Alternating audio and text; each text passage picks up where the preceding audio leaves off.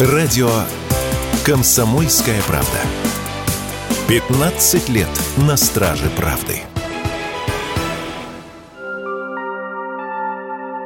Компания Яндекс станет полностью отечественной. Нидерландская Яндекс НВ заключила сделку по продаже компании консорциуму частных инвесторов и менеджеров. Сумма сделки составила 475 миллиардов рублей. Головной компанией группы станет международная компания «Акционерное общество Яндекс», зарегистрированная в Калининградской области. Теперь сделку должны одобрить акционеры Яндекс НВ и регуляторы. До 31 июля этого года нидерландское подразделение должно сменить название и прекратить использовать бренды Яндекс. Яндекс. Однако до конца 2024 сохранит ограниченные права на использование части технологий. Генеральным директором компании по-прежнему останется Артем Савиновский. Все остальные управляющие компании также не изменятся. Как рассказали эксперты, среди кадров перестановки не ожидается, поэтому Яндекс продолжит работать в том же темпе, что и ранее. Русификация компании лишь поможет распределять прибыль внутри нашей страны, а не отдавать ее части за рубеж. Об этом радио «Комсомольская правда» рассказал экономист, антикризисный менеджер Павел Кобяк.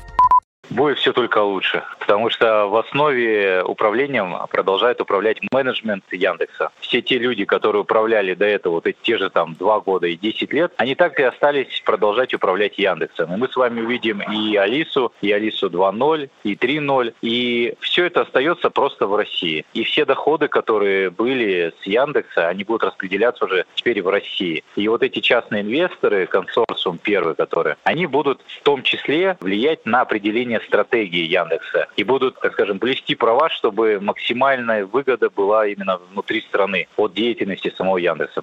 На возвращение в нашу страну компании отреагировали и в правительстве. Так, пресс-секретарь президента России Дмитрий Песков заявил радио «Комсомольская правда», что для власти важно, что Яндекс продолжит работать в нашей стране.